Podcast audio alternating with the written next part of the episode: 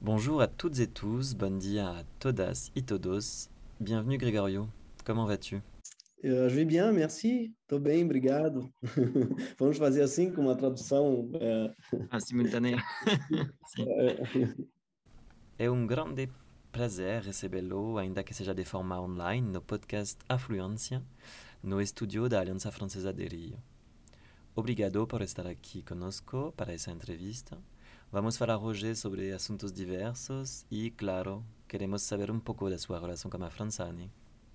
Claro, claro, vai ser um prazer falar com vocês. Eu sou fã da Aliança Francesa, minha mãe estudou a vida inteira na Aliança Francesa, agora Giovana, minha mulher estuda na Aliança Francesa, eu sou um, estou lá por tabela. Eu só estudei lá porque eu fiz o Lycée Molière, né? Foi onde eu me formei, que é, enfim, uma espécie de é, é uma escola né, francesa no Rio.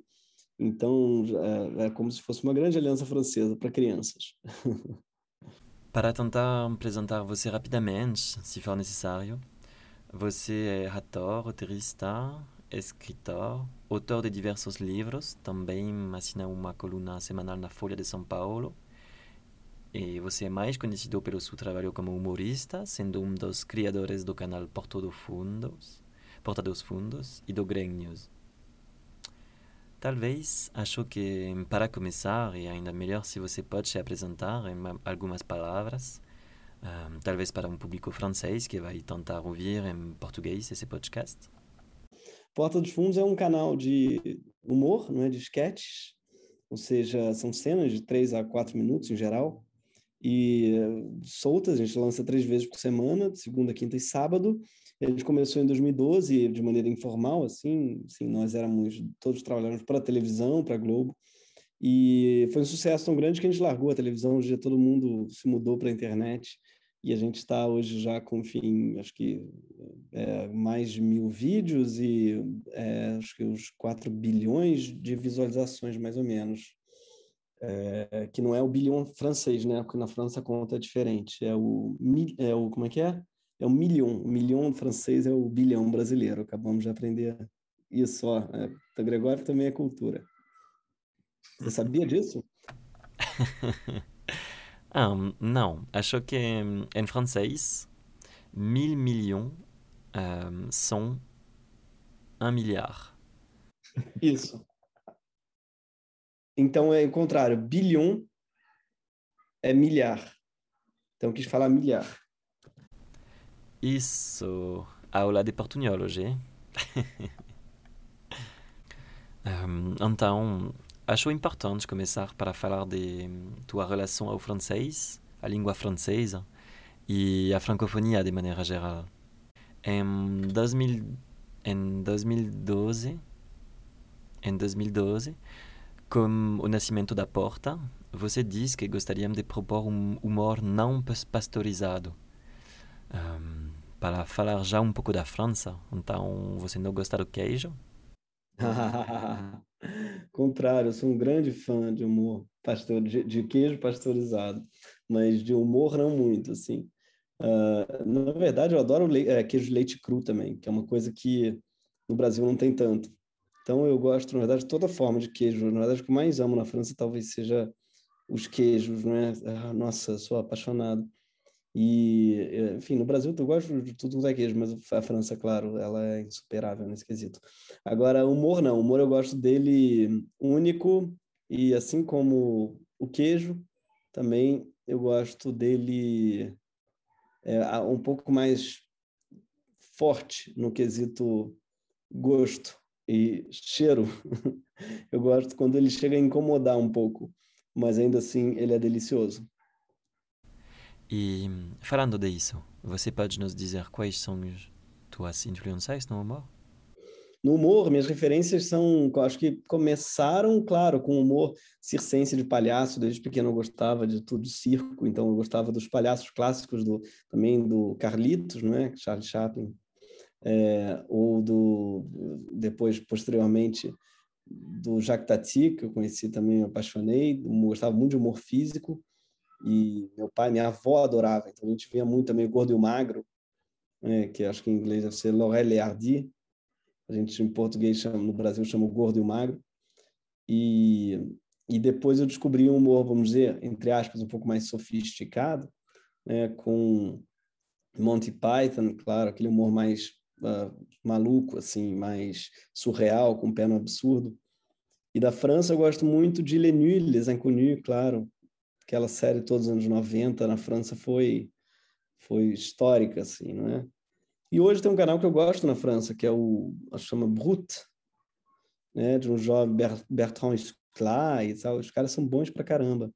Gosto muito do humor francês, por acaso, e sempre me alimentou muito. Acabei não falando, claro, dos clássicos, né, de Louis de Funès, depois dos anos 80. Como é que é aquele Le Père Noël est une?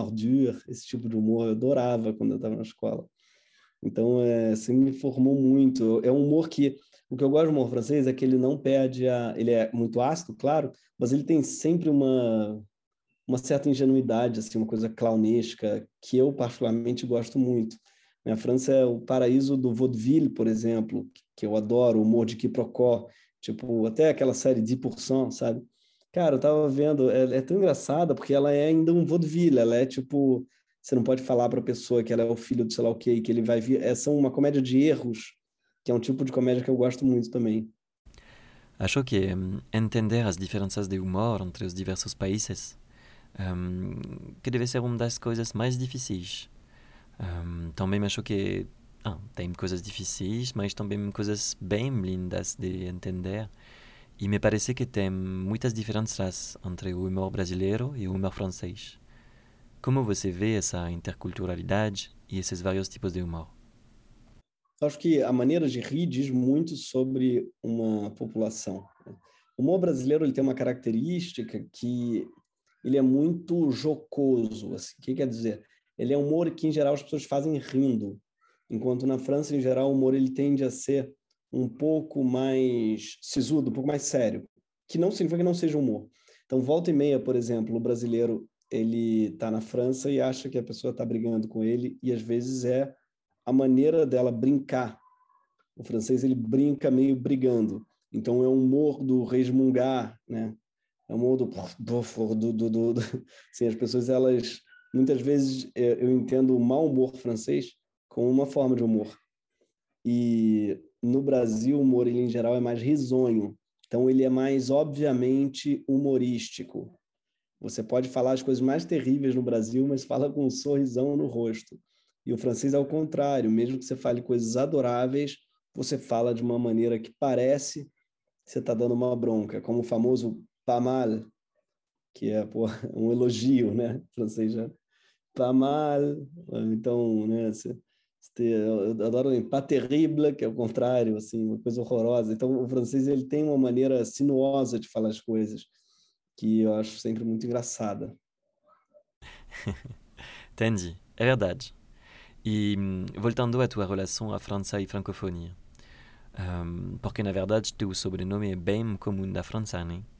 Além disso, você tem alguma outra ligação com a França e a língua francesa, por exemplo? Além do humor que você já falou? Sim, tenho uma ligação antiga que é familiar, assim, que meu pai já estudou no liceu francês antes de mim.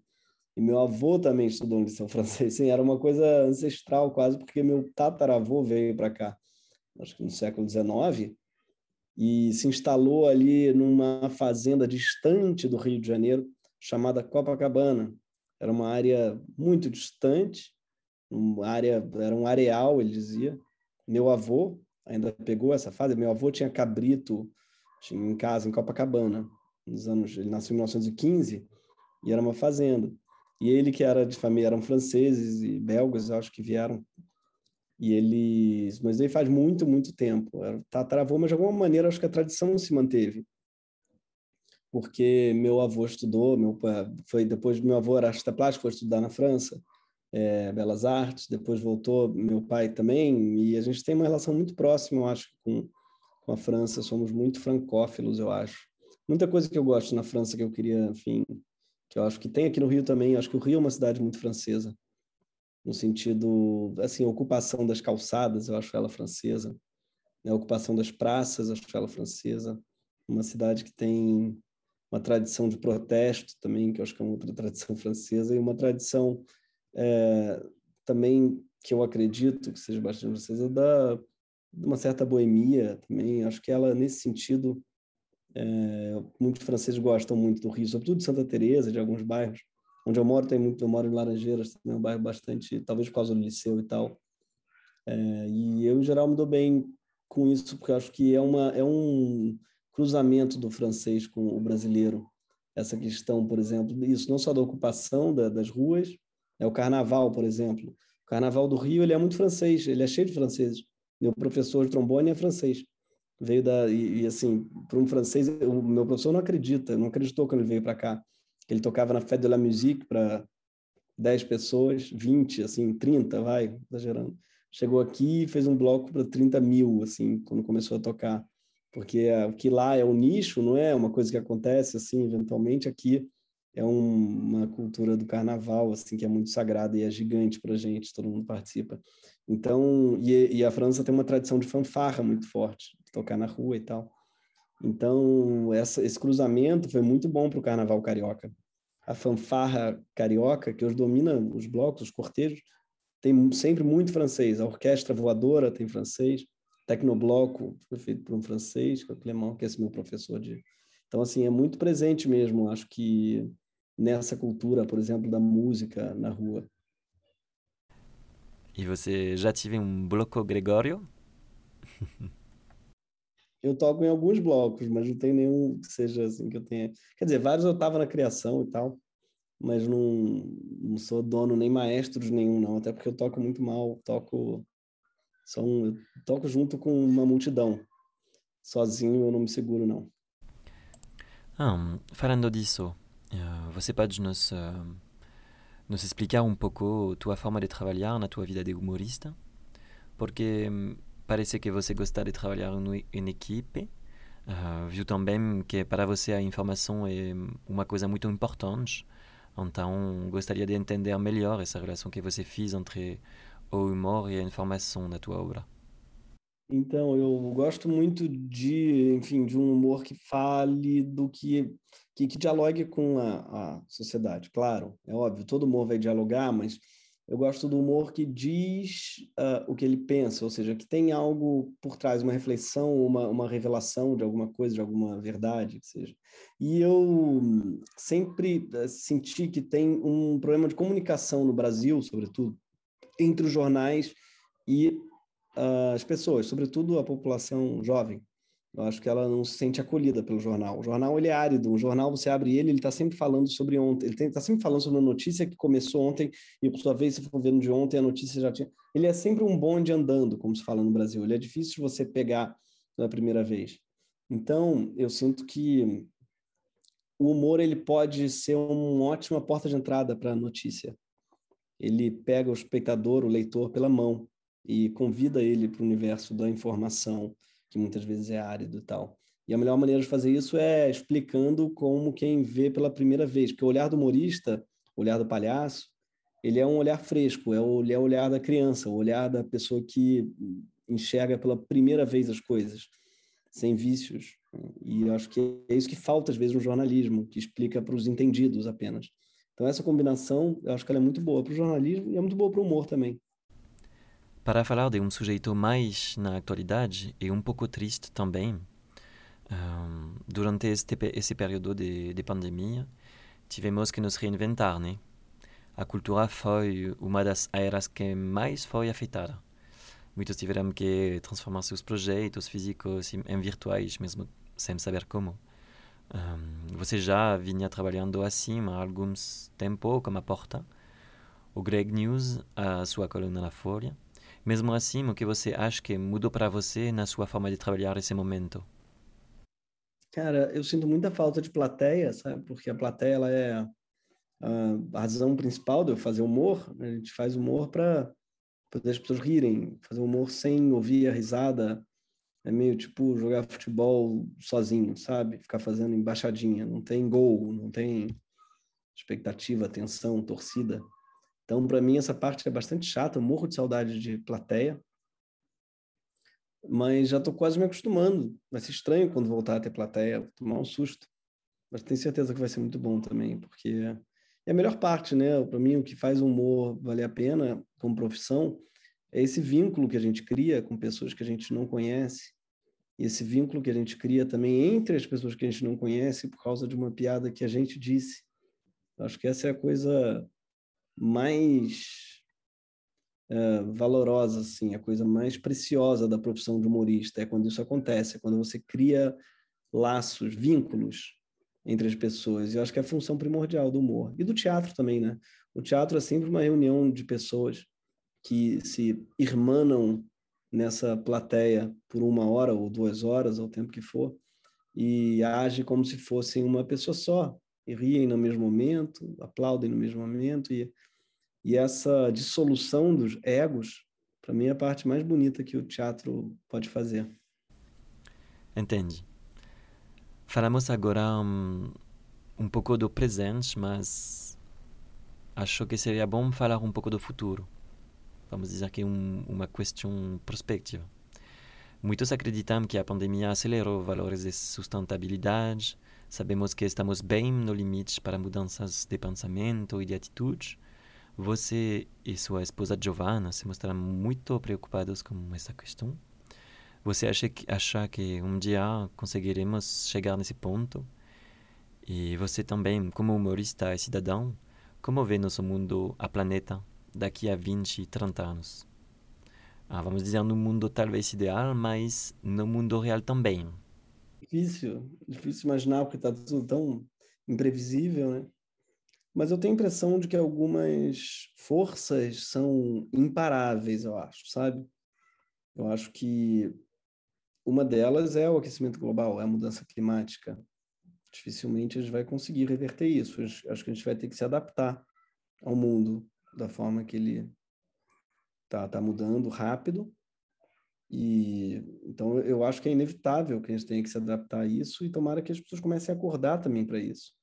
Tenho a impressão que coisas que são habituais hoje em dia, quando as mudanças climáticas começarem a afetar de verdade a população inteira, né? Porque embora ela vá afetar os mais pobres, ela vai afetar todo mundo. Todo mundo vive no mesmo, respirando o mesmo ar.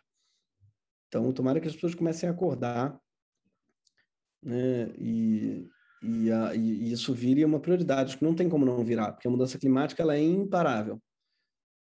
E no momento que ela começar a acontecer, já está acontecendo, mas acontecer de fato da maneira trágica que tudo indica que ela vai acontecer, acho que a consciência vai se tornar inevitável. Algumas coisas que a gente faz hoje, talvez a gente não faça mais, né?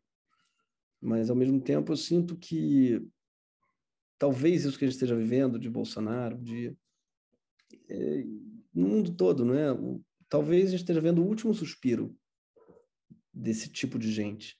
Eu digo esse tipo de gente é que não se importa com o meio ambiente, né? que não se importa com a juventude, não se importa com o futuro do planeta, nem também com as mudanças de costumes, enfim, com odeia homossexuais e não se importa e, e, mulheres e negros, enfim, esse tipo de gente, eu acho que está vivendo um último suspiro. Quero acreditar nisso. Né? Talvez seja otimismo, mas eu vejo como uma geração que que está que assim a geração nova surgindo não, não reconhece neles alguém sabe isso como algo legal bacana e tal então eu, eu tenho a impressão que isso também é inevitável um progresso nessas áreas. Né? Como mudou muito. Aí, em geral, pode ser, é, pode ser tipo meio pessimista, dizer assim, olha, nada vai mudar, o mundo vai ser sempre machista, racista e tal. Mas olha o que mudou nos últimos 10 anos. Você tem que ser muito cínico para não reconhecer que o mundo, nos últimos 10 anos, deu um salto gigante de consciência mesmo. De, pela primeira, eu vi pessoas sendo responsabilizadas por coisas que elas faziam há 50 anos. Estou falando de Harvey Weinstein no Brasil, perdão, lá fora, mas no Brasil tem um monte de Harvey Weinstein que nós vimos perder o emprego e serem perseguidos por coisas que todo mundo sempre soube que acontecia, mas nunca nada tinha acontecido. Então, eu acho que não dá para ser cínico e achar que nada mudou. Um espaço muito curto de tempo, muita coisa mudou. Para falar só do feminismo, mas eu acho que as próximas mudanças também são inevitáveis, isso a consciência ambiental, né? Tudo isso vai ser fundamental para que a gente recupere a ideia de futuro, porque hoje ela está meio cancelada, você não consegue muito pensar num futuro, né? só a curto prazo. Então eu tenho a impressão de que isso também vai mudar. Ah, pensando no mundo futuro. Ao, pensar em um mundo melhor, sabemos que tudo começa com as escolhas que fazemos e de nossa função política no mundo. Você já Hoje já tentamos rejeitar as sacolas de supermercado e nos questionamos se eles são realmente biodegradáveis, como dizem, ou se vão durar anos para se decompor na natureza. Você acha que um dia vamos ter uma vida política biodegradável? eu acho, eu acho que é inevitável, né? É, isso, o que mudou nos últimos cinco anos, assim, foi surreal, foi gigante. Então, não, é, seria muito difícil, eu acho que, travar essa mudança. Eu acho que é meio, não sei, para mim é inevitável. Eu, pelo menos, acho que a gente vai mudar muito, eu vou mudar muito. Acho que, por exemplo, comer carne é uma coisa que eu ainda como. Não sei quanto tempo isso vai ser. Eu vou conseguir tolerar. Estou cada vez mais culpado em relação a isso e, e cada vez comendo menos, claro, mas acho que muito em breve vai ser algo visto como muito antigo mesmo, vai envelhecer muito mal. Então, tenho a impressão de que a gente está vendo mudanças muito grandes de costumes mesmo. E muito positivas de modo geral, claro. Sim. Vai estar retro vintage bem rapidamente. Para respeitar o, o tempo curto que temos, um, vou te perguntar algumas coisas bem rapidamente se você concorda. Um, se você pode nos dizer um filme francês e, uma Brasil, e um filme brasileiro que você gosta. Ah, tá. Então, filme brasileiro e um francês que eu gosto. Vamos lá. Uh, francês, Le Goût des Autres, adoro. Agnès Jaoui. Qualquer coisa é, da Agnès Jaoui. Amo. Primeiro que me ocorreu, tá? Não que seja preferido. E... Mas talvez seja preferido. E brasileiro, um filme ah, vou fazer propaganda de um que eu fiz. Ah, Vida Invisível, de Eurício Guzmão, do Karim Ainuz. O filme ficou muito lindo. Que ele fez. Um livro francês. O último que eu li foi ah, As Pipas, ou Les Cerfs-Volants, do Romain Gary. Quem quiser ler, tem em português, acabou de sair pela Todavia, e em francês, claro, original do Romain Gary, que é esse autor maravilhoso que tem talvez o meu livro preferido, que é La Vie devant Soi, e um outro ainda que eu amo, que é La Promesse de l'Aube, que é autobiográfico. É, La Vida Avançada tem em português, que eu preferi, que é A Vida Diante de Si, eu acho, A Vida pela Frente. E La Promesse de l'Aube eu acho que não, e é espetacular. E ótimo para quem está querendo aprender francês. Escreve muito bem. E um brasileiro, Viva o Povo Brasileiro, meu livro preferido, talvez, do João Baldo Ribeiro. Uma obra-prima que foda dizer que explica o Brasil, porque é um, é um livro que não se propõe a isso, é uma ficção mas a verdade é que explica. A verdade é que, como boa ficção, ela dá chaves para a gente entender esse enigma que é o país que a gente vive, né? Gostaríamos de, gostaria também de saber um cantor ou uma cantora de um e uma música francesa e, brasile, e brasileira. É. Uh, cara, francês, queria lembrar o nome de uma mulher que eu adoro que faz, eu não vou lembrar agora faz o scatting com a voz, sabe? Mas eu adoro, agora esqueci o nome dela totalmente. É de hoje, ela é nova, linda, faz com a voz tipo é, aquelas coisas tipo Ella Fitzgerald, assim, de sons meio como se a voz fosse um instrumento. É Camille Berthaud, cara, maravilhoso. Foda. Camille, é B-E-R-T-A-U-L-T. Ah, tá, a voz dela é um, tipo, é, ela faz o que ela quiser com a voz, é muito lindo de ver. Ah, muito obrigado, Gregório, para o tempo que você dá para esse podcast e essa entrevista. Então, foi realmente um prazer falar com você. Boa, tamo junto. Prazer, querido. Tchau. Tchau, tchau, Cantan. Obrigado.